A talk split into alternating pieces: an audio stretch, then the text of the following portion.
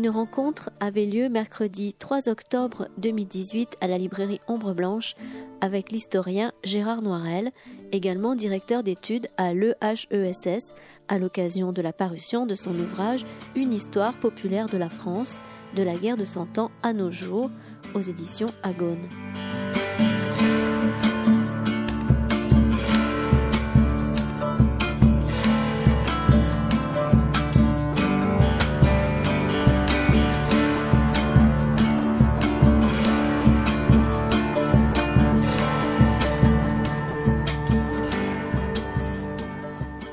Merci pour votre présence euh, nombreuse et je voudrais d'abord remercier Eric Darras de l'Institut, enfin de Sciences Po Toulouse, pardon, on ne dit plus l'Institut d'études politiques, c'est ça? Si on peut le dire encore, bon alors voilà. Enfin surtout, Eric, merci euh, d'accompagner à nouveau ton ami euh, Gérard Noiriel, et c'est Gérard Noiriel que je remercie très très vivement de, bah, de nous faire confiance et d'être à, à des rendez-vous réguliers à en ombre blanche là, pour un livre euh, dont je remercie aussi très vivement l'éditeur et l'éditeur aussi pour sa combativité, l'édition Agone, euh, éditeur de, de et donc euh, ce livre en partie, enfin c'est, je vais pas marcher sur tes plates-bandes, hein, calqué sur le titre que Wardine avait donné à, à, cet immense livre, immense succès dans le domaine de l'histoire, qui est l'histoire populaire des États-Unis. Si je, je, vais vous prendre encore 30 secondes parce que je finalement, après ce déjeuner que nous avons eu, j'ai lu ce papier que je n'avais pas encore lu et que vous avez publié dans le Monde, un billet que vous avez publié dans le Monde de, dimanche sur euh, le phénomène Zemmour, autre phénomène de l'histoire, malheureusement, phénomène peut-être même beaucoup plus, sûrement beaucoup plus préoccupant que, que Et hum, bon, d'abord, je vous remercie. Euh, bah, d'attaquer ce qu'il faut attaquer. Bon, maintenant, ces, citadelles-là sont difficilement attaquables. Hier soir, avec Annie Lebrun, on parlait de, corruption, de corrosion, euh, de contamination. Voilà quelque chose qui, contamine. Je voudrais juste euh, vous citer, citer les dernières lignes de votre article pour ceux qui, pour la partie, euh, on va dire, attaque de Zemmour, qui vous, vaut d'ailleurs pour le coup, vous me disiez, des attaques directes depuis l'extrême droite, bah, je, je, laisserai tout le monde regarder ce papier, mais je vais, on va être plus optimiste. Et dans la fin de ce papier, vous, ça va être, je pense, l'objet de votre, de votre débat. Vous écrivez défendre une histoire de France, ignorant les Français dans leur infinie diversité, c'est aussi une façon d'invalider la possibilité même d'une histoire populaire de la France que les historiens dont je fais partie s'efforcent pourtant de développer depuis longtemps dans leurs recherches, et c'est vrai puisque vous avez été un des premiers aussi à, ouvrir aux questions de l'immigration dès, dès, la fin des années 80, donc j'imagine plutôt pour vous dès le début des années 80, le temps de, que tout ça advienne dans une publication. Elle n'est au service, cette histoire, d'aucune cause, mais entend simplement comprendre comment s'est construit le peuple français dans toute sa complexité. L'extrême diversité des apports qui se sont fondus en son sein y a sa place au même titre que les discriminations, les injustices, les luttes sociales, mais aussi les solidarités qui ont tissé la toile dont nous avons hérité et dans laquelle nous sommes toujours pris. Voilà, merci vraiment vivement pour euh, cette ces mots, cette combativité, vous n'êtes pas seul à avoir de la combativité, mais il faut rappeler, on a des historiens et des essayistes et des philosophes et des sociologues, on en reçoit beaucoup. Bon, merci au public qui, je crois, en est aussi convaincu, mais bon, il y a, du boulot. merci à tous. Merci, merci, euh, merci Christian, merci Christian Torel, merci la, librairie euh, Ombre Blanche, ce haut lieu de la, euh, de, la résistance et de la discussion euh, euh collective. Euh, on, se faisait la remarque, hein, c'est vrai que même à Paris, c'est difficile de trouver l'équivalent hein, de, lieux comme ça où on, peut véritablement avoir des discussions et souvent de, très grand intérêt pour les auteurs eux-mêmes avec, avec le public toulousain qui, de ce point de vue-là, à mon avis, est quand même assez particulier. Ça mériterait une, une étude approfondie. donc, je vais vous présenter, mais alors très vite, hein, bien sûr, Gérard Noiriel, directeur d'études à l'école des hautes études, bien sûr, en, sciences sociales. Donc, bien sûr, c'est toujours un grand bonheur hein, que de t'accueillir ici à Toulouse. un grand honneur aussi. Hein. tu es donc l'auteur de 25 ouvrages, j'en ai compté 25, traduits dans, toutes les langues. L'auteur de, plus d'une centaine euh, d'articles, articles dont les titres ont, fait date hein, euh, dans le monde euh, non seulement de l'histoire, mais bien au-delà, le monde des sciences sociales.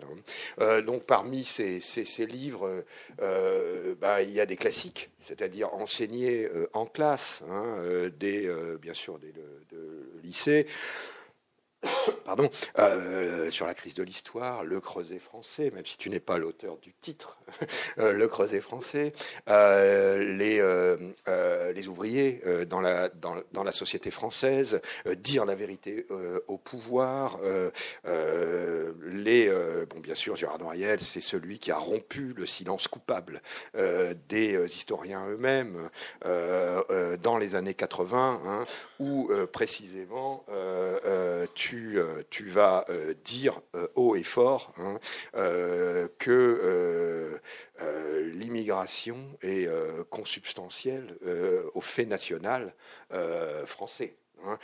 C'est notamment, bien sûr, le creuset français perspective qui est présente dès Longwy, hein, dès, tes premiers travaux.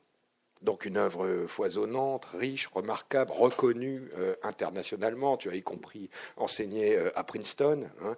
Euh, donc évidemment, c'est une très grande chance hein, pour nous aujourd'hui de pouvoir discuter avec toi de ton dernier ouvrage qui est finalement une somme hein, qui revient sur, sur cette œuvre. Euh, qui revient sur cette œuvre euh, de manière, euh, j'en dirais quelques mots après le speech de, présentation que, tu vas nous proposer, mais qui est aussi très accessible, hein, qui, réussit la prouesse hein, de, rendre en fait une œuvre complexe hein, de manière tout à fait limpide. Et même, enfin, ça se lit d'une traite. C'est assez, euh, c'est vraiment assez remarquable. Euh, bon, je ne vais pas en dire plus. Hein. Je vais te laisser donc présenter euh, l'ouvrage et puis ensuite je poserai deux trois questions avant. bien sûr qu'on discute tous ensemble de manière la plus informelle possible autour de, cet ouvrage de, Gérard Noiriel. Eh bien, merci beaucoup, Eric. Merci à la librairie Ombre Blanche et merci à vous tous d'être venus. Donc, je suis toujours très heureux de revenir à, à, Toulouse pour euh, présenter euh, mon travail. Donc euh, celui-ci, effectivement, il a un peu une histoire particulière puisqu'il y a une dizaine d'années, les éditions Agone, qui avaient donc qui ont publié l'édition française du Howard Zinn, une histoire populaire des États-Unis, m'avaient demandé si je voulais pas me lancer dans un travail équivalent pour la France. J'étais honoré de cette proposition, euh, évidemment. Euh, donc je l'ai accepté, j'ai commencé à m'y mettre. Et puis après, j'ai, voilà, je suis passé à autre chose puisque, euh, comme je m'occupe aussi d'une association d'éducation populaire et que nous avions commencé à travailler autour de la question des, des discriminations avec le clown chocolat, donc j'ai redécouvert, j'ai été pris dans toute tous les épisodes, j'allais dire, qui ont jalonné ce travail, enfin cette expérience assez extraordinaire, puisque c'était parti d'un petit projet d'éducation populaire, euh, avec un premier spectacle dans lequel j'étais moi-même sur scène avec un, je crois qu'on l'a même pas présenté ici à Toulouse d'ailleurs, avec un comédien et un musicien. Et euh, moi, j'ai découvert l'histoire de ces clowns, donc ensuite j'ai écrit deux bouquins dessus, et puis ensuite il y a eu le film avec euh, Omar Sy, etc., que vous avez peut-être vu. J'ai regretté simplement que le producteur ne dise pas suffisamment que ça venait quand même de notre travail au départ. Hein. Ça, c'est une petite parenthèse. Et euh, donc voilà, j'ai laissé un peu tomber cette, euh, enfin pas tomber, mais mis de côté cette histoire populaire. Et je m'y suis remis donc de manière vraiment intense euh, il y a 3-4 ans. Euh, et, à ce moment-là, je me suis rendu compte que c'était guère possible de refaire ce que Zinn avait fait. parce que je dirais qu'Howard a écrit son livre dans les années 70 et c'était une période finalement heureuse hein, de euh, à la fois aux États-Unis et en France, que j'ai connu moi-même, puisque j'étais étudiant à cette époque-là, où il y avait finalement une convergence euh, des luttes. Moi-même, j'étais militant en tant qu'étudiant, et euh, donc toutes les les choses, euh, on avait le senti, enfin, une sorte d'optimisme, les choses avançaient, que ce soit la lutte euh, enfin, pour, contre les inégalités sociales, euh, le féminisme, l'antiracisme, etc. Et en même temps, effectivement, quand Wardin a écrit son livre, évidemment, il pouvait dire à son public, je vais vous présenter une histoire de gens dont on ne vous a jamais parlé. Voilà. Alors aujourd'hui, on n'est plus dans ce contexte-là. On est dans un contexte politique beaucoup plus sombre, Hein, on pourra peut-être y revenir dans la discussion tout à l'heure, avec des, ce que j'appelle moi la mise en concurrence des bonnes causes. Bon, on y reviendra aussi si vous voulez. Et puis euh, également, eh bien, euh, d'un autre côté, l'historiographie, grâce à Howard Zinn, grâce à beaucoup une nouvelle génération d'historiennes, d'historiens a beaucoup progressé, et donc ce serait un peu malhonnête à l'égard du public d'ailleurs leur dire je vais vous raconter l'histoire dont, dont on ne vous a jamais parlé. Donc ça, ça m'a amené, je dirais, à orienter mon travail dans une perspective un peu différente et avec une définition même de ce qu'on appelle le populaire qui n'est pas tout à fait la même que celle de Zinn. C'est-à-dire, mon livre, ce n'est pas une histoire des classes populaires, c'est une histoire du populaire. Hein. Donc, euh, qui, est, qui doit à ma double formation d'historien et de sociologue. Donc, c'est, voilà, je le dis d'ailleurs dans l'introduction, les auteurs qui m'ont marqué, etc. Euh, notamment un sociologue qui s'appelle Norbert Elias, je suis vraiment redevable, et qui a insisté sur la question du, lien social, c'est-à-dire des, relations que les individus euh, euh, tissent entre eux. Et donc, pour moi, le populaire, c'est une relation dialectique, c'est une relation de pouvoir, si on veut. Mais je ne prends pas le mot pouvoir dans un sens dénonciateur ou péjoratif. C'est un constat. On peut dire que des, les parents exercent un pouvoir, par exemple, sur leurs enfants, que c'est nécessaire pour leur éducation. Voilà, il y a de multiples formes de pouvoir. Et donc, euh, je pense qu'aussi que euh, le, populaire est, produit finalement d'une relation de pouvoir, parce que même les classes populaires, la définition ou l'image qu'elles ont d'elles-mêmes est en partie fabriquée par les dominants, par les constructions à la fois linguistiques, les représentations que donnent euh, les élites. Et ça, je le, montre. Mon livre, c'est aussi une histoire des représentations du populaire à travers les âges, si vous voulez.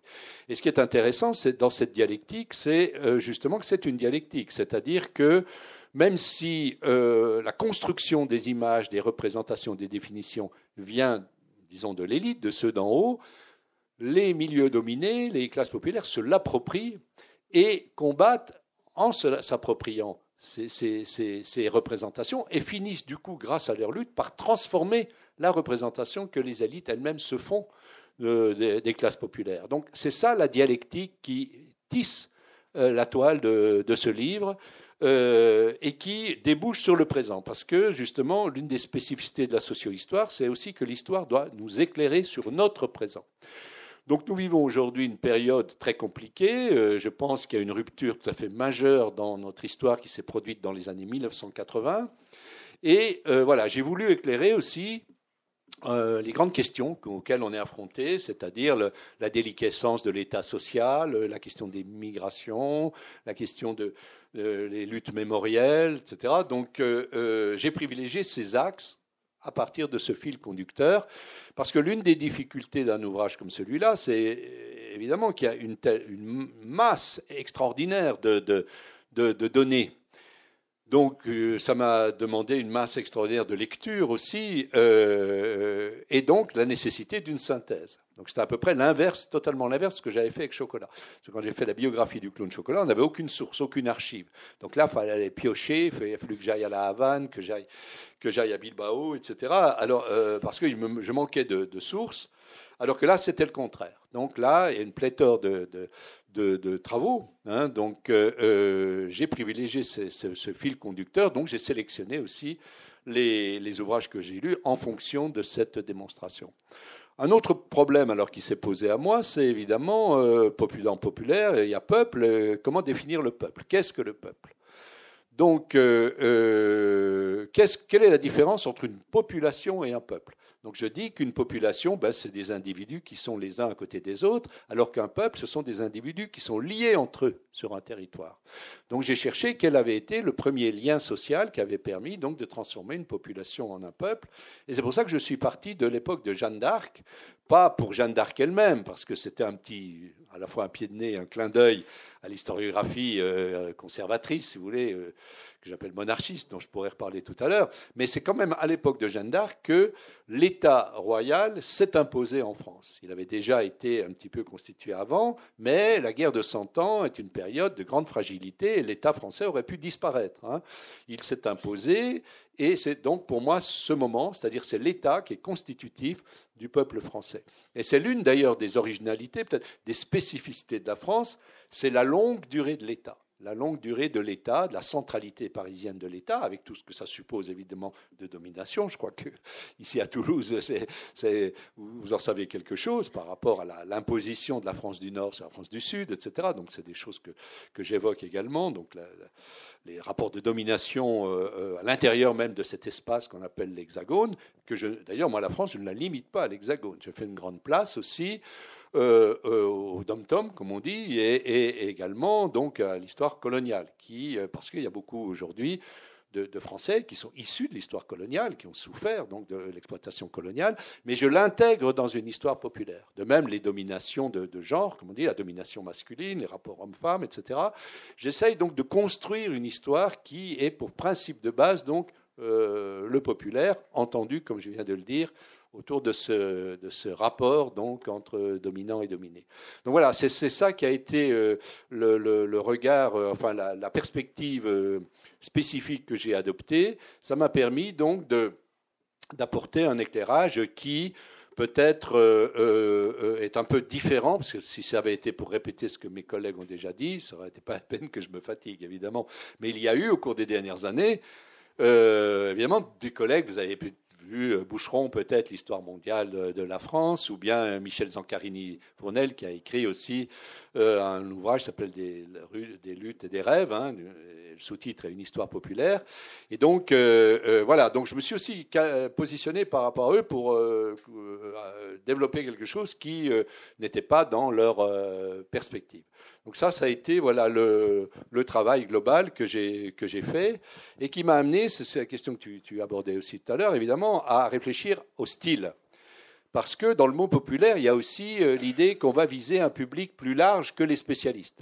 Donc ça, ça pose toute une série de problèmes hein, quand on écrit, parce que, par exemple, très souvent, quand on écrit un, ouvrage spécialisé, il y a beaucoup de choses qui sont implicites. On suppose, que vous écrivez pour d'autres historiens, tout le monde connaît la chronologie. Ce n'est pas la peine de leur rappeler que Louis XV est venu après Louis XIV. Enfin, je pense que ça, c'est bon pour tout le monde.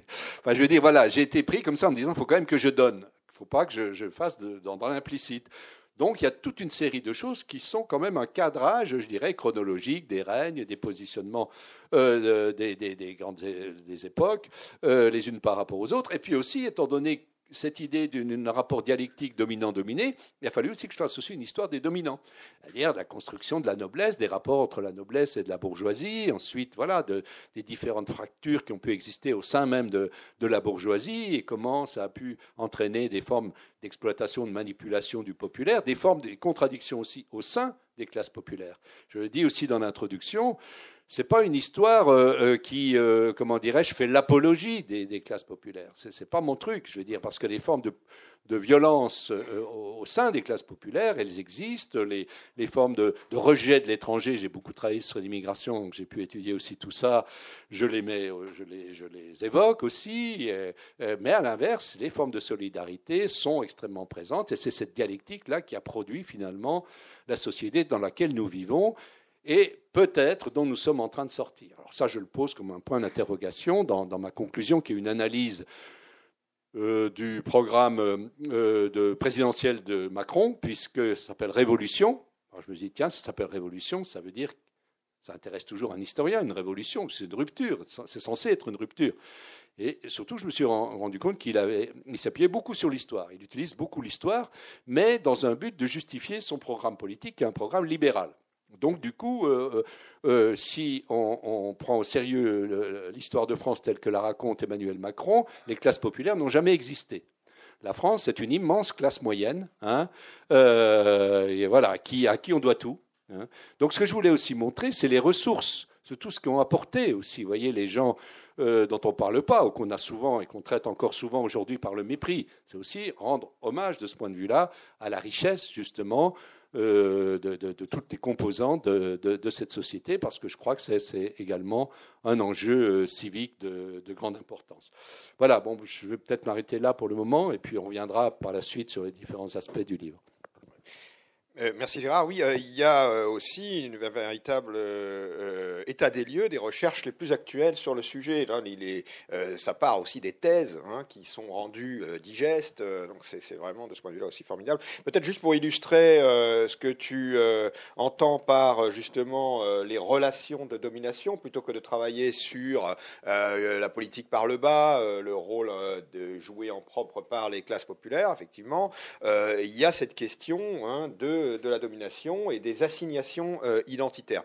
On peut prendre l'exemple peut-être euh, euh, du moment où les journalistes ont, lancé le, slogan Black, Blanc, Beurre.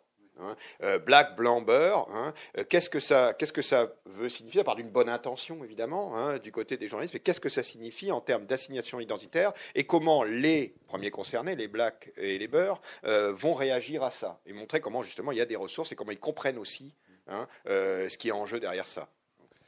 Oui, là c'est un exemple récent, je dirais, de la du virage qui s'est produit dans les années 80, euh, y compris à gauche, et notamment dans la gauche du gouvernement, donc le Parti socialiste, qui, je le montre dans le livre, dans l'un des derniers chapitres, en 1983, a abandonné, euh, pas complètement, mais centralement, euh, la question sociale.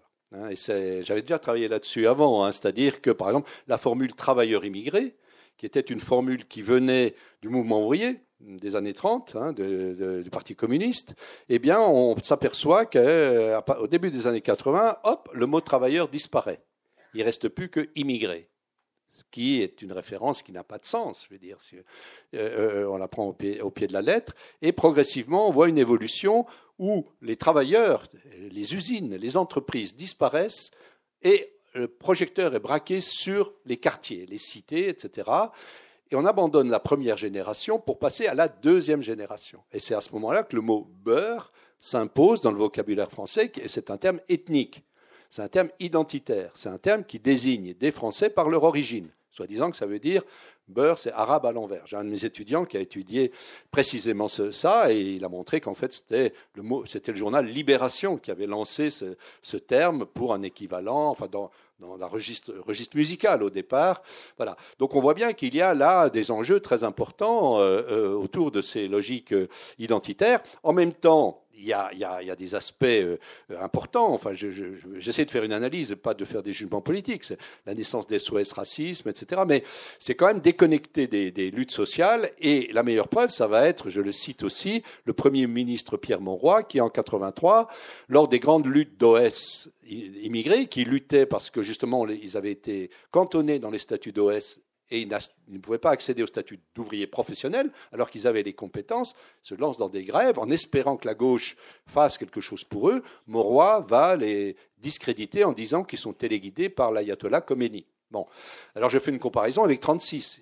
Hein. Imaginez en 36 que Léon Blum ait dit que les grévistes de 36 étaient téléguidés par la main de Moscou, parce que c'est ce que disait la droite à l'époque. Hein. Donc on voit bien comment, euh, euh, là, il y a un abandon d'une certaine tradition euh, voilà, de, de, de, mouvements ouvriers, des luttes sociales. Et je pense, c'est une hypothèse, hein, mais que la situation dramatique dans laquelle est la gauche aujourd'hui, notamment le Parti socialiste, est la conséquence de ça. C'est-à-dire la conséquence, voilà, d'un abandon, d'une, d'un front, d'une, de lutte autour des questions sociales.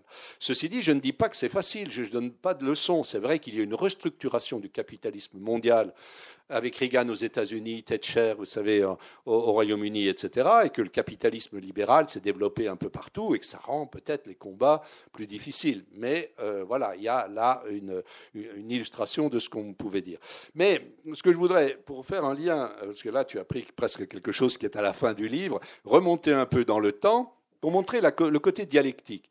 Parce qu'effectivement, du coup, ce qui s'est produit en, France, c'est euh, qu'un certain nombre de jeunes issus de cette immigration se sont appropriés ce vocabulaire euh, ethnique. Et aujourd'hui, on voit un certain nombre de mouvements qui euh, eux-mêmes délaissent la question sociale pour euh, voilà, mener des luttes autour de la question postcoloniale, etc., etc.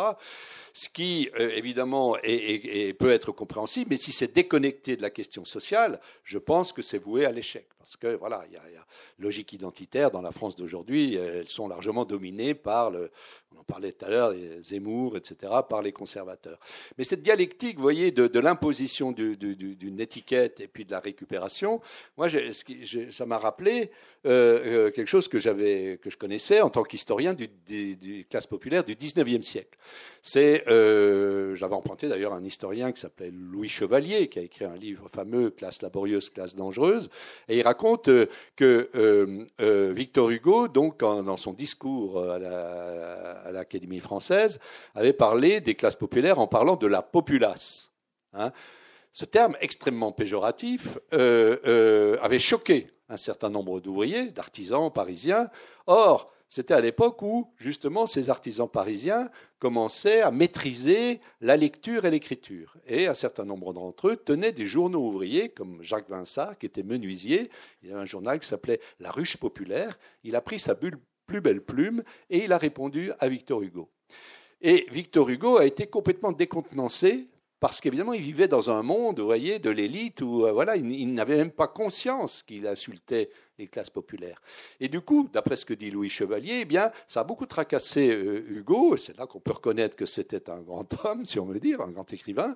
Euh, sa définition même des Misérables a évolué. C'était à l'époque où il écrivait les Misérables, et la, vision péjorative qu'il y avait au début progressivement a évolué, et il a fini par être, en gros, une sorte de porte-parole des classes populaires. Vous voyez comment cette dialectique-là, euh, entre les élites et les classes populaires, eh bien, peut, peut jouer euh, et faire évoluer l'ensemble des représentations d'une société et enrichir aussi notre patrimoine commun.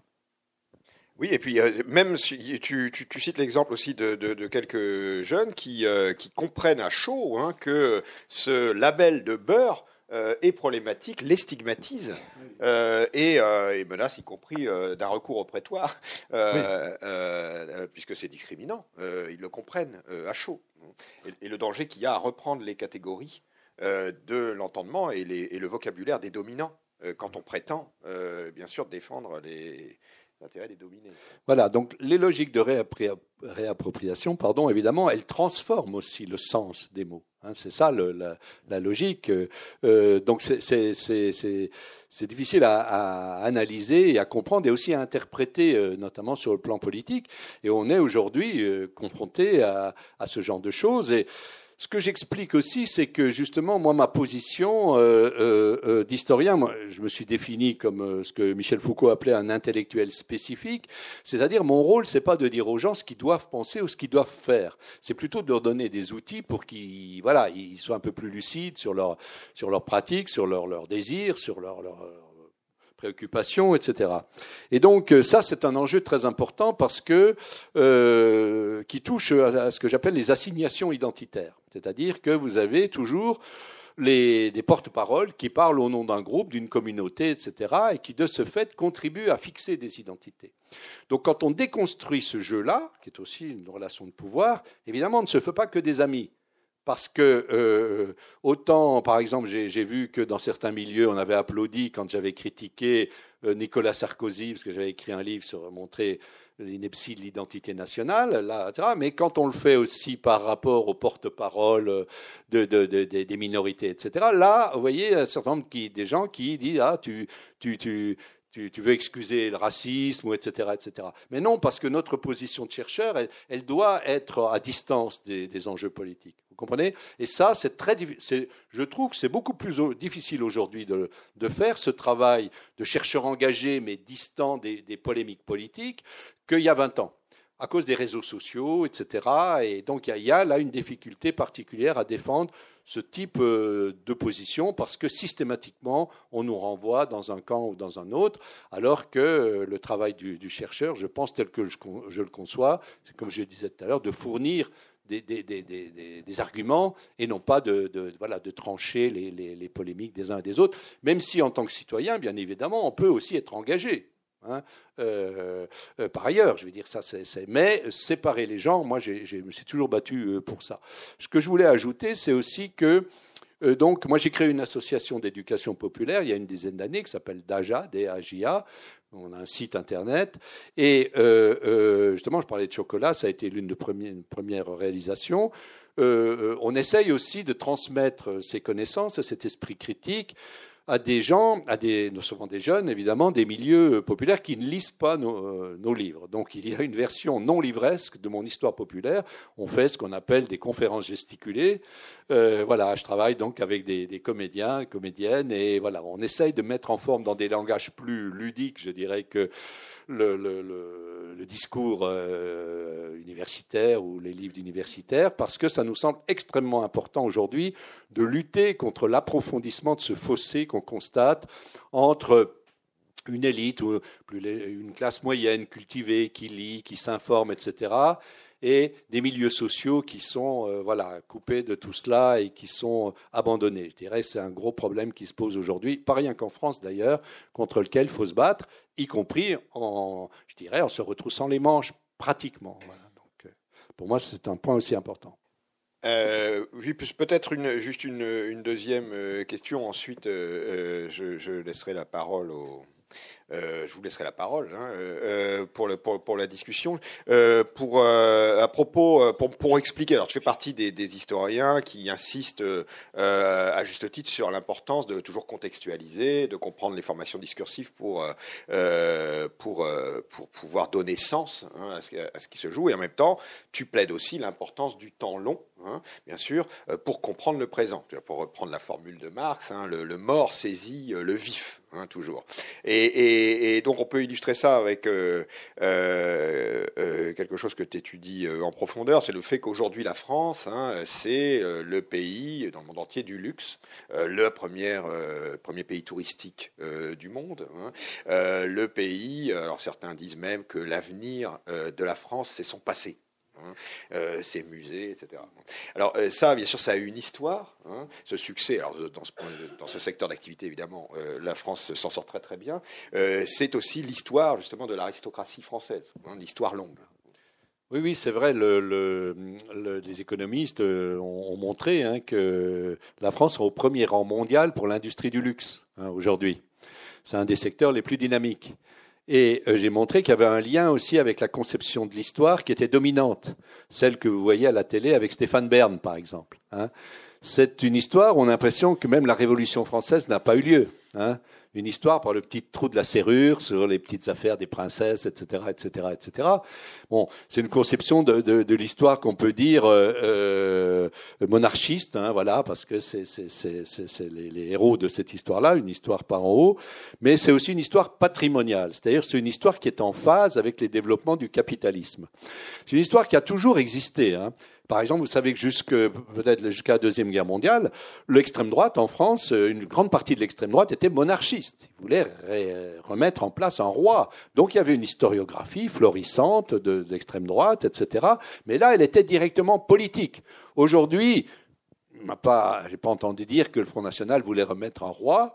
Euh, donc c'est moins directement politique, je dirais, mais le capitalisme s'est emparé de ces choses-là. Donc ça va avec le culte des racines, avec des, voilà des beaux bâtiments, etc. Et on peut y mettre joindre un peu aussi de l'écologie, des beaux paysages, etc. Donc il y a une, il y a une voilà une histoire qui est populaire au sens commercial du terme. Hein, si on veut dire que c'est populaire, c'est ce qui se vend, ou ce qui s'écoute, ou ce qui euh, se voit, etc.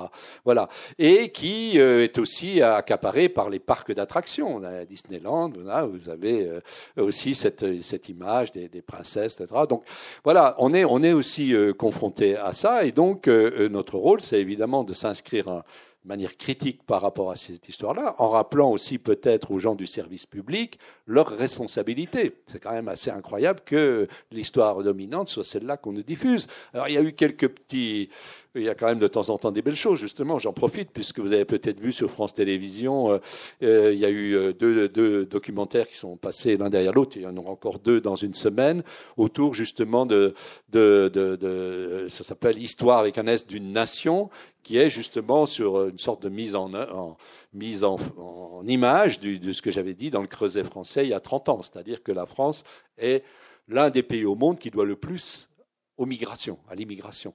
Donc ça prouve que voilà, ils savent parfois prendre aussi des risques, parce que dans le contexte actuel, c'est pas forcément évident. Euh, mais voilà, il y a aussi ce type de, lutte, euh, enfin de problème auquel on est confronté, c'est-à-dire comment faire pour lutter efficacement contre cette, tous ces stéréotypes et cette vision conservatrice de l'histoire. Merci Gérard. Est-ce que vous avez des questions? Une, une des thèses quand même des historiens conservateurs dont vous parlez, c'est que le capitalisme est favorable à l'immigration. Voilà, donc, euh, comment vous dire bah, euh, Et que les gens comme vous vont finalement dans le même sens que le capitalisme. De fait, objectivement. Quoi. Hein. je ne sais pas si vous voyez ce que je veux dire. Leur argument. Oui. Alors, euh, je dirais, moi, je, en tant qu'historien, je suis ni pour ni contre. Il hein. faut bien comprendre ça. J'essaye simplement d'expliquer les choses. Quand je dis que la société française d'aujourd'hui doit massivement à l'immigration, c'est pas parce que je suis pour l'immigration. C'est un constat, si vous voulez. De même que, que, je sais pas, un médecin qui va découvrir un vaccin, il va pas dire qu'il est pour le vaccin. C'est un constat.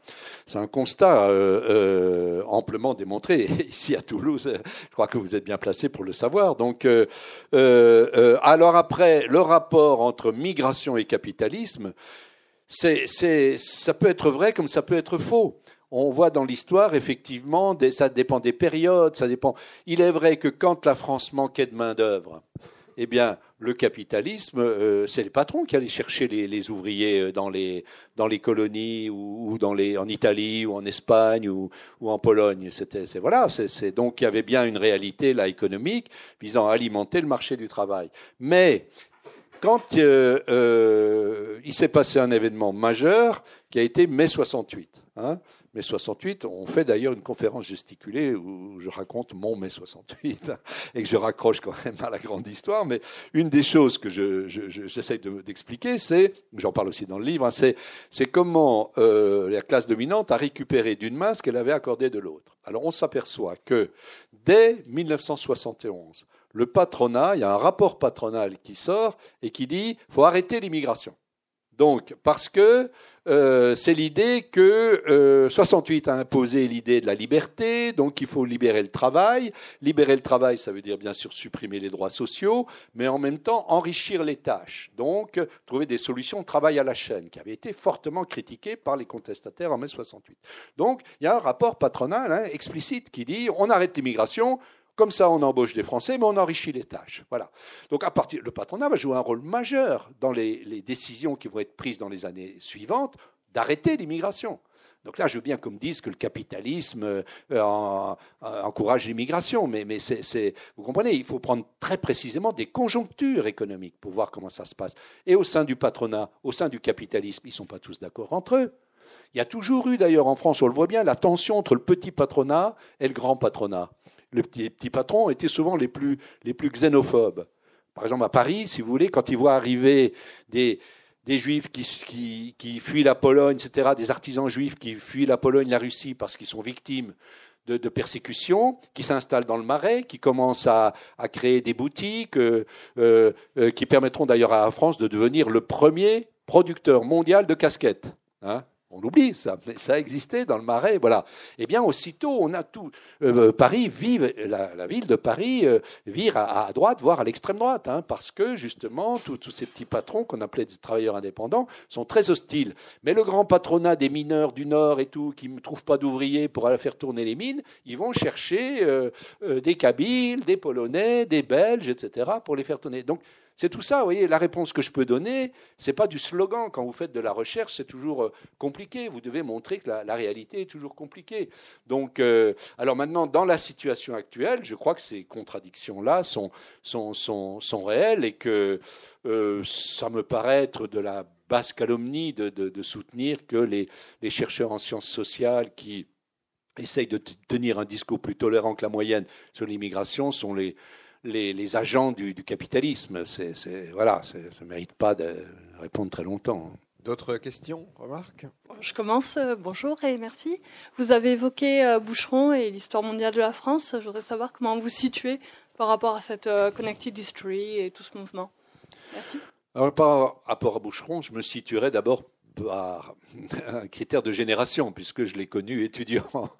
Donc ça ne rajeunit pas. Mais voilà, donc euh, je connais bien son, son itinéraire. Bon, C'était quelqu'un de, très brillant, mais qui est quand même spécialiste des, du XVe siècle, hein, donc euh, d'histoire culturelle. Voilà, donc euh, il a développé donc un projet d'une histoire mondiale qui que j'inscris moi dans la dans la perspective, je le dis dans l'introduction, une perspective très importante hein, qui, je crois, est assez spécifique aussi de la France, c'est-à-dire des historiens qui sont un petit peu au carrefour des positions institutionnelles. Bon, là, c'est le Collège de France.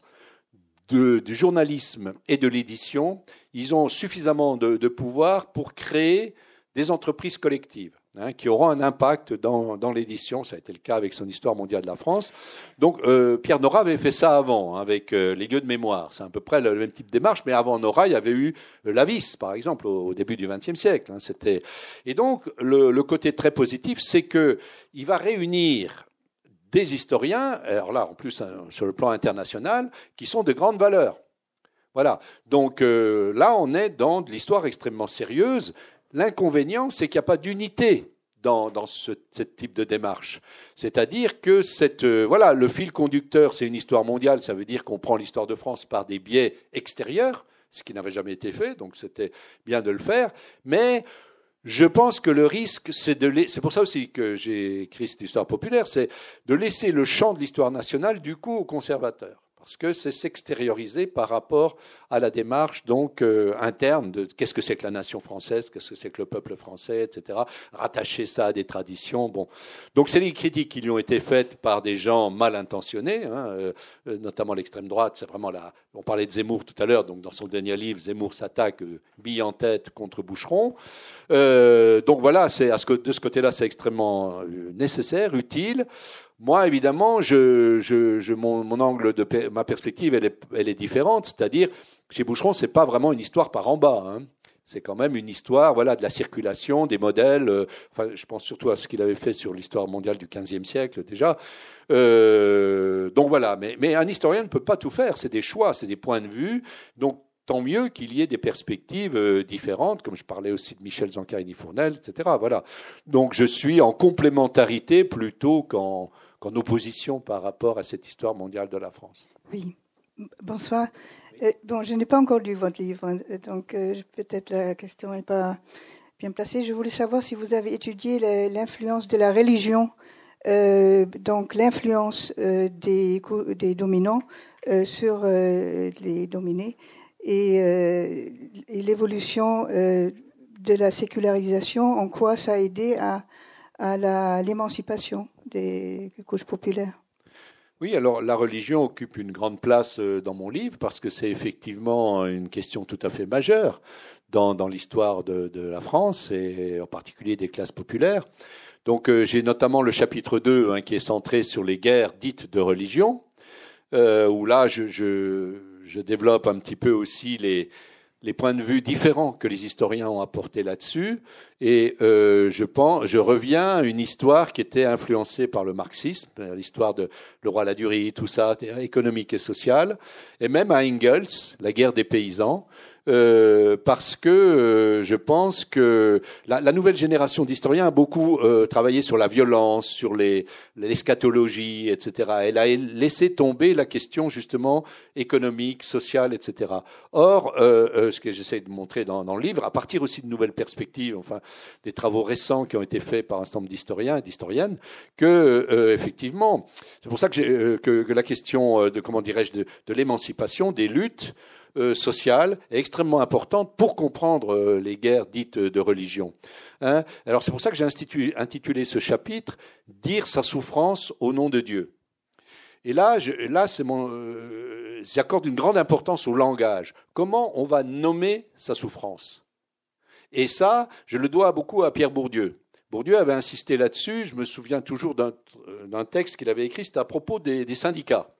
C'était dans les années 70 et il y avait quelqu'un qui lui avait demandé, mais euh, pourquoi les syndicats, c'était l'époque, la, belle époque, j'allais dire, on était avant le développement du chômage, etc. Il disait pourquoi les syndicats demandent toujours des augmentations de salaire, un truc comme ça. Bon, et Bourdieu disait ben oui parce que quand on est un représentant, quand on est un leader syndical ou politique, faut nommer le malaise de façon à rassembler aussi.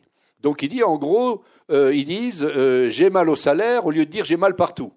Hein et euh, il, dit, il disait aussi j'ai mal au salaire au de dire j'ai mal au foie. Alors moi, j'ai un peu transposé, j'ai dit, bah, j'ai mal à la religion, j'ai mal, oui, à la, domination, au lieu de dire j'ai mal à la foi. Quoi. Enfin, il y avait un rapport là entre un jeu de mots sur foi et foi.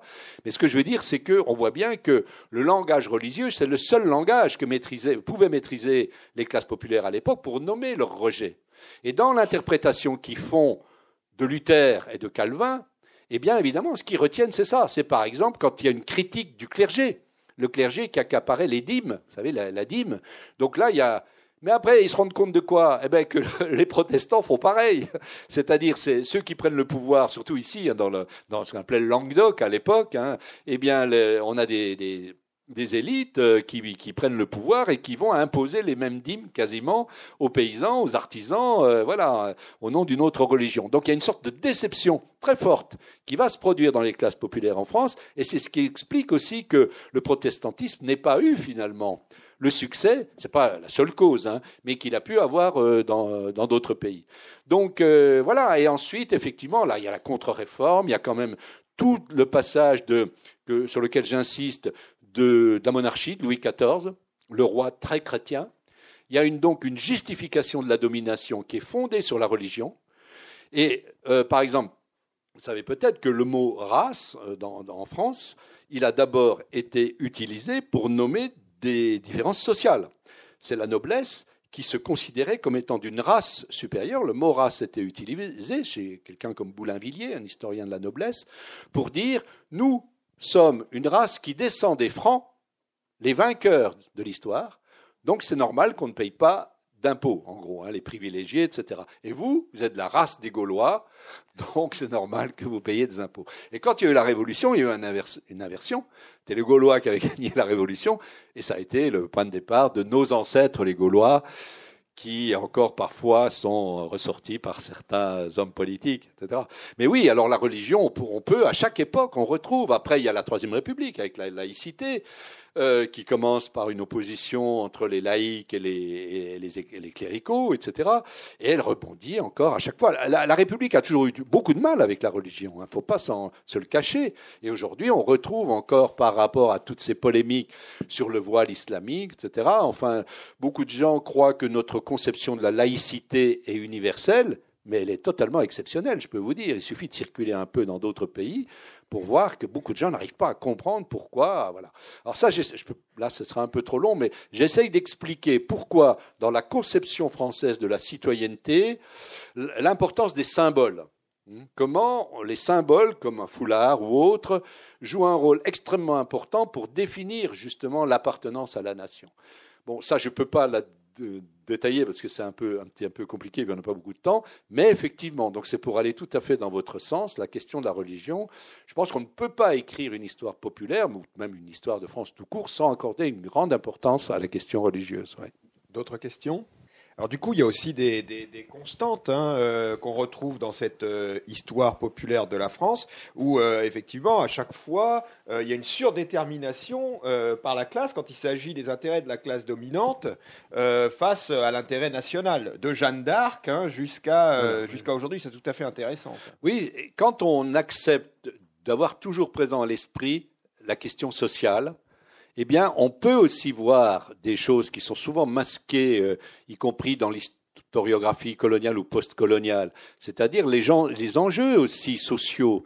J'ai montré, alors là je m'appuie sur des travaux, c'est pas moi qui ai été euh, aux archives, etc. là-dessus, mais on voit bien comment, même aux Antilles, dans le premier empire colonial français, par le fait, euh, en fait, en Guadeloupe, en Martinique, il y avait une masse de petits colons, c'est-à-dire de gens très pauvres. Hein, et il y a des moments d'alliance entre ces colons très pauvres, les Kalinagos, c'est-à-dire les, les, Amérindiens, les premiers habitants, si on veut, et puis les esclaves africains. Et c'est pour casser ces moments de lutte et de résistance qui mettaient en péril la domination des grands colons qu'il y a avoir tout ce travail de racialisation de fabrication, de catégorisation qui vont aboutir à considérer que la couleur de peau, c'est une race. Hein, parce que ce n'est pas évident non plus de, définir la, race par la couleur de peau. C'est une construction historique, si vous voulez, qui a été critiquée, qui explique après. Alors là, on, revient dans cette dialectique dont je vous parlais tout à l'heure. Comment les esclaves vont réagir à, cette forme de, domination? Ben, Il y aura des révoltes, vous savez, les,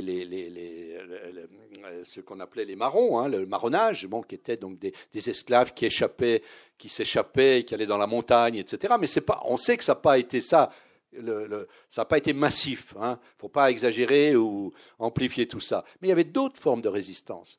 L'une des formes de résistance qui est importante, c'était aussi la sexualité, c'est-à-dire une stratégie qui visait à brouiller la question des couleurs de peau parce que comme il y avait énormément d'unions comme ça entre des colons euh, français, blancs et donc des esclaves africaines, etc., ça aboutit au métissage et donc à, brouiller les catégories. Et je peux vous dire, je montre quelques exemples dans le livre, que ça a suscité des réactions extrêmement violentes de la part des colons blancs parce que la couleur de peau étant devenue une sorte de noblesse, hein, de, supériorité, eh bien, il fallait surtout pas que ce soit mis en cause. Hein. Donc, euh, il y, a ces stratégies de, résistance qui ne sont pas forcément politiques, qui peuvent passer par toute une série de, voilà, de, facteurs, de, d'utilisation d'éléments aussi de la vie privée, intime, et qui peuvent avoir de, l'efficacité. Donc c'est pour ça que j'ai voulu montrer à différentes époques aussi comment les résistances euh, euh, populaires euh, avaient influé fortement sur le cours de l'histoire. Je vais vous prendre un autre exemple pour vous montrer que ce n'est pas spécifique au monde colonial, c'est ce qui s'est passé sous le Second Empire en France.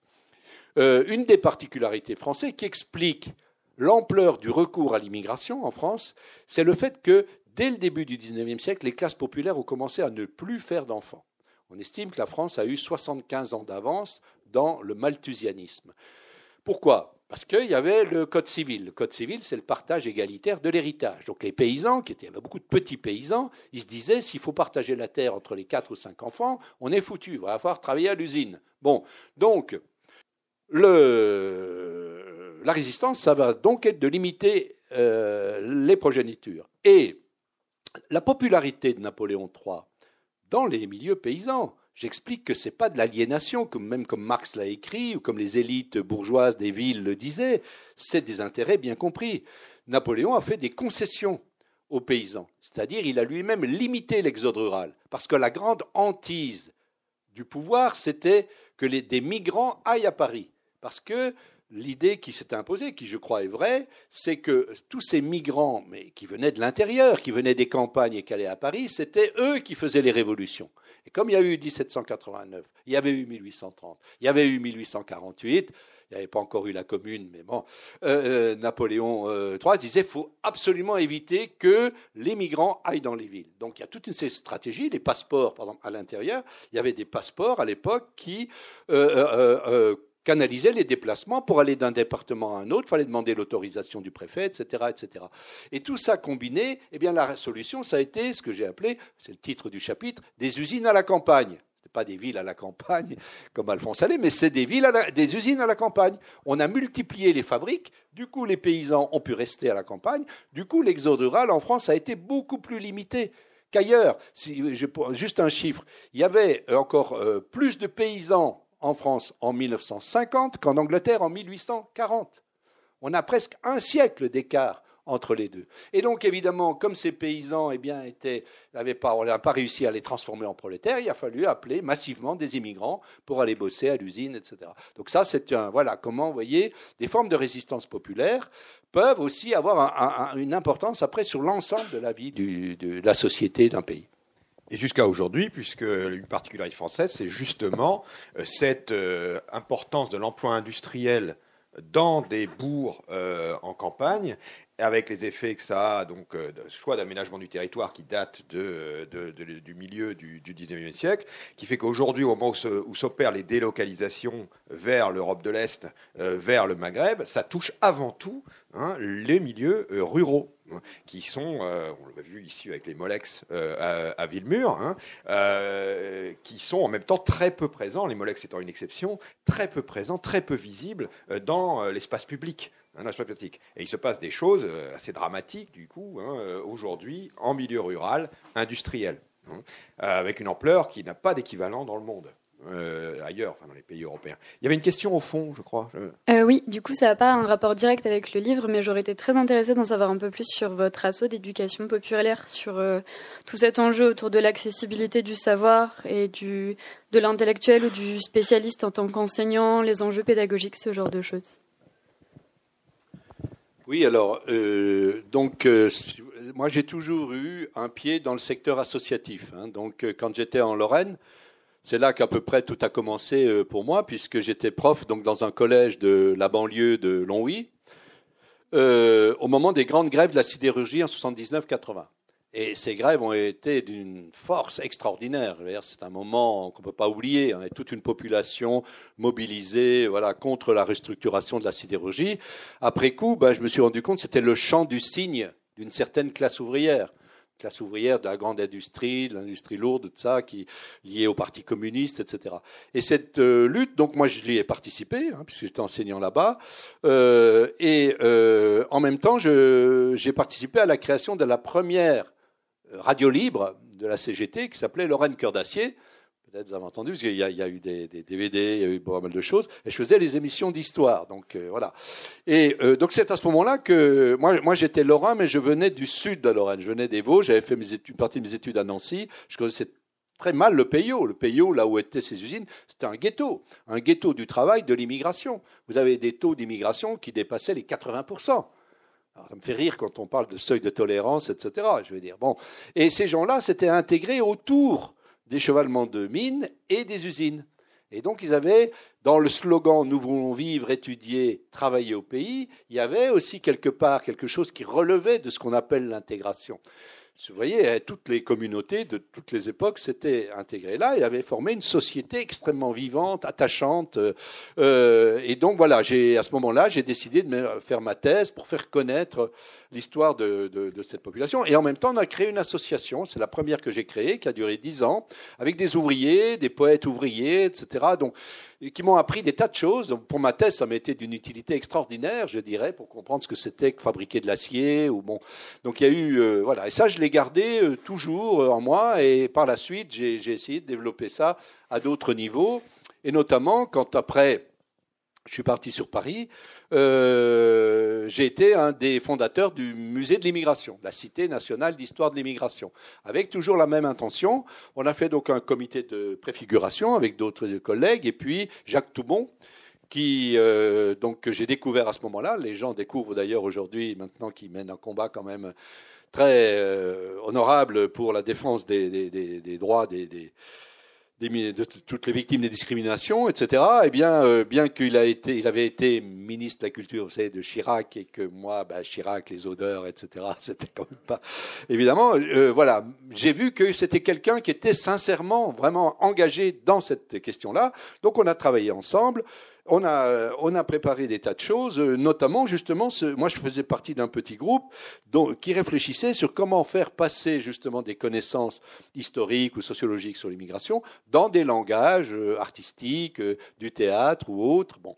Et en 2007, Nicolas Sarkozy a créé donc le ministère de l'identité nationale, et donc à ce moment-là, on a démissionné. Les huit historiens, on a démissionné du Conseil scientifique. On ne pouvait pas accepter ça parce que dans l'histoire de France l'identité nationale, ça a toujours été une machine de guerre contre justement euh, l'immigration.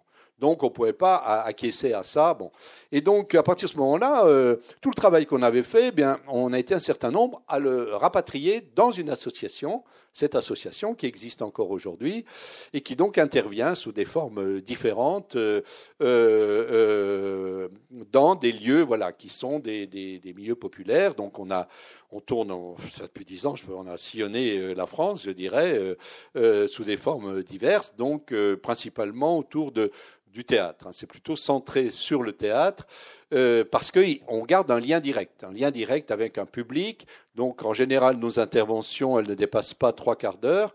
Euh, ou 50 minutes, et puis après on a un débat avec les, les, jeunes, avec les gens qui sont là. Il y a aussi, là, moi je, je suis moins présent, hein, euh, mais des parcours pédagogiques dans des lycées, dans des collèges, avec des expositions. Bon, on a fait des choses sur Marie Curie aussi, donc euh, sur le clown chocolat, je le disais. On a fait aussi des choses dans les écoles primaires. Euh, pour parler par exemple de la laïcité. Donc euh, j'ai moi qui ai écrit. Alors ça j'aime bien parce que du coup ça me permet de d'écrire des petits trucs de sans prétention aucune, hein, mais plutôt de théâtre. Vous voyez, de me sortir un peu de mon truc d'historien. Et euh, donc voilà, on a fait un truc sur qui s'appelle les citoyens de la forêt. Donc c'est un peu transposé dans le monde. De, de, des animaux, mais c'est une suite à Walt Disney, hein, c'est-à-dire le roi lion. Un jour, les, voilà, les, les, animaux en ont marre d'avoir un roi, et donc voilà, ils décident de faire une république. Donc on a construit un petit truc, ça marche pas mal avec les, avec les, les, les élèves d'école primaire. Voilà, c'était une manière de, de parler de la, de la laïcité sans être normatif. J'explique en gros pourquoi on en est arrivé là en France mais sans euh, être normatif en disant attention, hein, c'est pas beau de ne pas respecter la laïcité, etc. Là encore, c'est la même démarche de laisser le choix, mais d'expliquer d'où on vient, pourquoi euh, il y a eu cette séparation de l'Église et de l'État, etc. Voilà, voilà. Moi, je pourrais prendre d'autres exemples. Et là, donc, on s'est lancé dans des conférences gesticulées. Euh, donc, c'est Franck Lepage qui nous a inspiré. Vous connaissez un petit peu, je pense, cette tradition. Et euh, notre but, mais on, a mis sur le site hein, de tous les projets qu'on a, mais voilà, les grands problèmes qui sont abordés dans mon livre, de les faire sous forme euh, de conférences gesticulées. On en a une qui tourne depuis mai depuis mai 2018, qui s'appelle On a raison de se révolter. Hein. Alors, euh, euh, c'est le titre d'un livre de Jean-Paul Sartre qui date de 73, évidemment, voilà, qui explique un peu les mai 68 euh, en mélangeant un petit peu, enfin, des anecdotes personnelles, des images d'archives, et, voilà. Et la deuxième qu'on est en train de préparer, et qui sera disponible à partir du mois de novembre, c'est Nos ancêtres les migrants. Donc, c'est une réflexion, voilà. Euh, qui remonte au passé euh, et qui aborde voilà les questions aussi des, des migrations, des voilà. Et à chaque fois, on essaye de, parce que ça marche bien ça avec les publics aussi, d'être interactif. On fait des quiz, on fait des, voyez, des choses comme ça. Donc voilà. Donc c'est un exercice qui tranche et pour moi, c'est intéressant parce que on est beaucoup plus en danger dans ces entreprises-là que quand on fait une conférence comme ce soir. Je peux vous dire qu'à chaque fois, j'ai le stress parce que, évidemment, on est dans une relation avec un public qui est voilà plus déstabilisant. Parfois, quand on fait un truc, on se dit ah ben là ils vont vraiment rigoler et que personne ne rigole, ça, vous déstabilise complètement. Quoi. Vous vous dites j'ai raté mon coup et ça amène à réécrire autrement. Voilà. D'autres questions? Euh, vous avez euh, déjà merci d'être là et euh, j'ai pas encore eu le loisir de, lire le livre, mais vous avez évoqué tout à l'heure ce que vous avez nommé la concurrence des bonnes causes. Donc là-dessus, j'aurais aimé que vous développiez un petit peu parce que je pense que vous faites référence à tout ce qui est combat les combats mémoriels en fait qui se mènent, qui occultent tout à fait la question sociale aujourd'hui, euh, avec des, euh, des, tendances un peu communautaristes. Donc, euh, est-ce que vous pouvez développer un peu ce, cet aspect-là, voilà, sous le langue des, du, populaire, quoi, comme vous le faites On va prendre la question de Madame tout de suite. Oui, c'est un peu revenir aussi à l'actualité, je dirais, et un peu à ce qui se dessine de, des mouvements identitaristes et, et d'une extrême droite de plus en plus prégnante.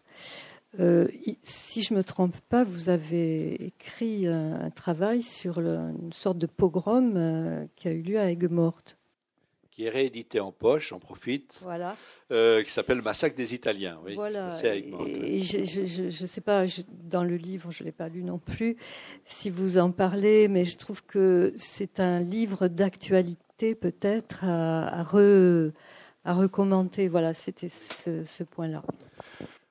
Oui, alors euh, je, vais sans excès de rhétorique pouvoir faire le lien entre les deux questions, parce qu'elles sont, à mon avis, liées, effectivement. Euh, c'est logique identitaire, effectivement. Euh, comme je l'ai dit un peu tout à l'heure, on voit bien que dans les années 80, c'est la droite et l'extrême droite qui ont mis sur le devant de la scène les questions identitaires par rapport à l'islam, par rapport à l'immigration, etc. Et j'ai dit une partie de la gauche, la gauche du gouvernement, a délaissé le Front social et elle s'est retrouvée à mener le combat sur ce terrain-là. Donc on a eu une période où on avait, dans, Libération, vous parlez des bons beurs, et dans le Figaro, c'était les mauvais beurs. Les bons beurs faisaient du théâtre, faisaient du cinéma, ils passaient à Canal+, etc., Jamel Debbouze et autres. Puis les mauvais beurs faisaient des attentats. Hein. bon. Donc, dans cette lutte, la gauche a été battue à plat de couture pour des raisons diverses, qui sont aussi liées à l'actualité, à, le fait qu'un certain nombre de terroristes aient utilisé l'islam pour, etc. Et donc, euh, euh, euh, ça a entraîné ça une évolution dont on n'arrive pas à sortir. C'est l'impression de trucs répétitifs, incroyablement répétitifs, avec des affrontements qui sont valorisés par les médias. Faut pas, faut pas oublier ça, parce que les médias, voilà. Donc il y a des gens qui dans dans qui souffrent de discrimination. Il faut bien voir ça. Des gens qui sont atteints dans leur dignité par les paroles insultantes que vous avez peut-être vu la polémique avec Zemmour sur les prénoms, etc. Enfin, sans cesse. Parce que ces gens-là, c'est ce que je montre dans l'article du Monde. Hein. En fait, ils ne font que répéter une vieille stratégie d'extrême droite qu'on trouve déjà chez Drummond de Drummond, c'est enfin, celui qui a popularisé l'antisémitisme en France. Hein. Il écrit un livre en 1886, donc tout ça je, le détaille dans le livre, qui s'appelle La France juive, euh, qui est vraiment un pamphlet antisémite où on trouve tous les ingrédients classiques. Euh, euh, euh, les juifs ne s'intègrent pas. On ne disait pas communautariste à l'époque, on disait une nation dans la nation. Ça fait 2000 ans qu'ils sont là, ils ne veulent toujours pas devenir français parce que leur religion, c'est une religion ennemie du catholicisme. Il y a un certain nombre de choses qu'on retrouve aujourd'hui avec la, religion musulmane, etc. Et puis aussi l'art de la provocation. Drummond avait compris le premier qu'il fallait faire scandale pour avoir du succès, en gros plus vous faites scandale, plus on parle de vous, donc plus vous aurez de l'écho. Et donc, il insultait toute une série de gens, donc il était provoqué en duel, il y avait des procès, etc. Mais ça a contribué à sa notoriété. Et vous avez des gens qui, ne, vous comprenez, qui, qui s'approprient ça parce qu'ils ont besoin d'alimenter leur haine, ils ont besoin de trouver des coupables, donc hop, ils prennent ça, voilà. Et ça existait aussi, ça, par rapport aux, Italiens, par rapport aux immigrés. Alors, c'est le stéréotype de l'Italien, le couteau euh, euh, voilà, euh, qui, qui, le coup de poignard dans le dos. Hein, bon, ça, a duré longtemps, puisque Mussolini, vous savez, quand Mussolini est entré en guerre dans la France, c'est encore ce qu'on a dit. Et ça, c'est les stéréotypes qu'on trouve dans le 19e siècle et qui vont alimenter ce qui va se passer à Aigues-Mortes, justement. Alors, Aigues-Mortes, c'est ça que je veux, là où il y a un point commun entre les deux. C'est-à-dire qu'on voit à Aigues-Mortes des, des, des ouvriers, des travailleurs qui avaient perdu leur boulot, qu'on appelait les trimards à l'époque qui avaient perdu leur boulot parce qu'il y a une crise terrible à la fin du XIXe siècle. Donc, c'était des maçons, des petits métiers comme ça. Ils sont confrontés à une nouvelle loi qui date de 1885, qui est la loi qui réprime le vagabondage. Si vous êtes pris par les gendarmes sans travail et que vous êtes récidiviste, on vous envoie à Cayenne. Hein. C'était le, bagne. C'est extrêmement. J'ai un de mes étudiants qui a fait une thèse là-dessus, donc ça montre l'extraordinaire violence. Donc, ils vont tous dans le midi, parce qu'ils espèrent, dans le midi, ils se disent en été, on va trouver du boulot. Hein, et ils arrivent à Aigues-Mortes, parce qu'à Aigues-Mortes, il y a les, salins. Ils, disent on va, on va apporter le sel, puis après, il y a les vendanges. Mais les patrons du salin préfèrent embaucher des Italiens. Bon, alors là, on retrouve la thèse du capitalisme. Pourquoi? Parce qu'avant la crise, les Français voulaient plus faire ce boulot-là. Les gens du coin, les, les etc., c'était trop dur de porter des brouettes de 100 kilos, etc. Donc les patrons avaient fait venir des, saisonniers italiens, piémontais, et euh, évidemment, ces gens-là étaient beaucoup plus performants, parce qu'ils venaient en, par village entier, très discipliné, avec un chef de bande. Ils étaient très costauds. Donc les trimards, qui étaient souvent malades en plus, tout ça, mutilés, ils n'arrivaient pas à faire le poids. Donc du coup, les trimards vont utiliser le, discours nationaliste qui était porté euh, par euh, la droite, mais y compris par le gouvernement républicain, hein, le protection nationale, c'est la grande époque, et ils vont le retourner contre les Italiens. Donc on voit comment euh, la logique identitaire peut justement aboutir à des formes de, violence au sein de gens qui au fond ont les mêmes intérêts, au fond souffrent de la même manière.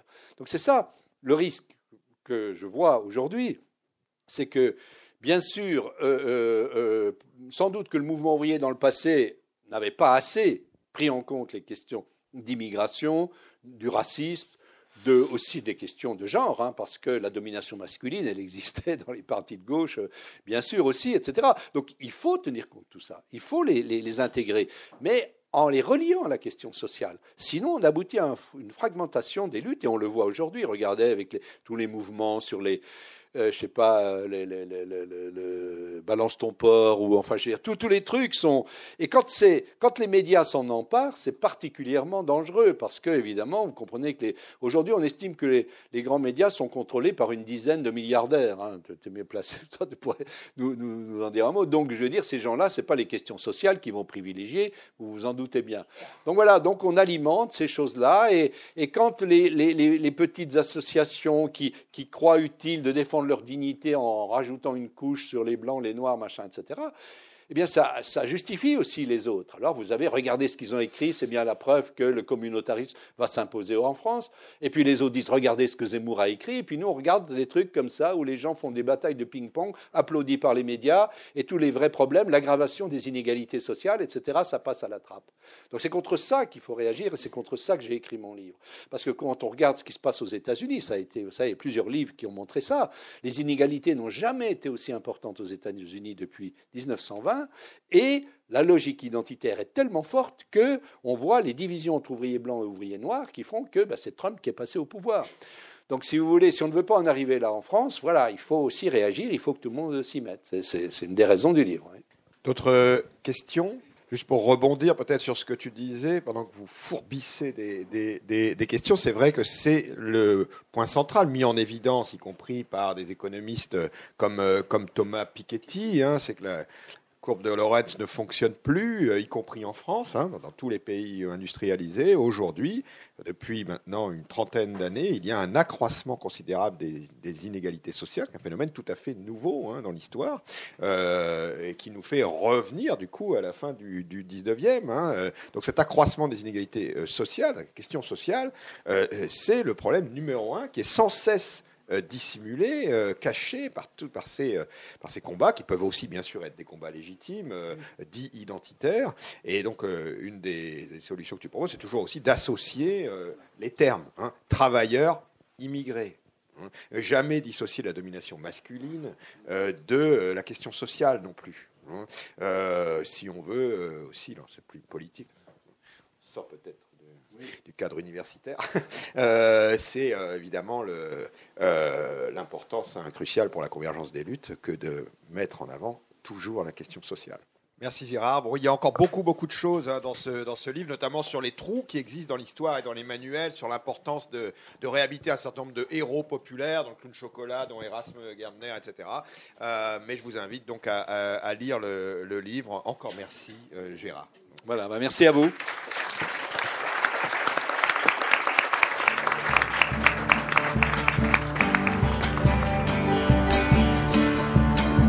C'était Gérard Noirel, auteur de Une histoire populaire de la France, de la guerre de Cent Ans à nos jours, paru aux éditions Agone, lors d'une rencontre à la librairie Ombre Blanche le 3 octobre 2018.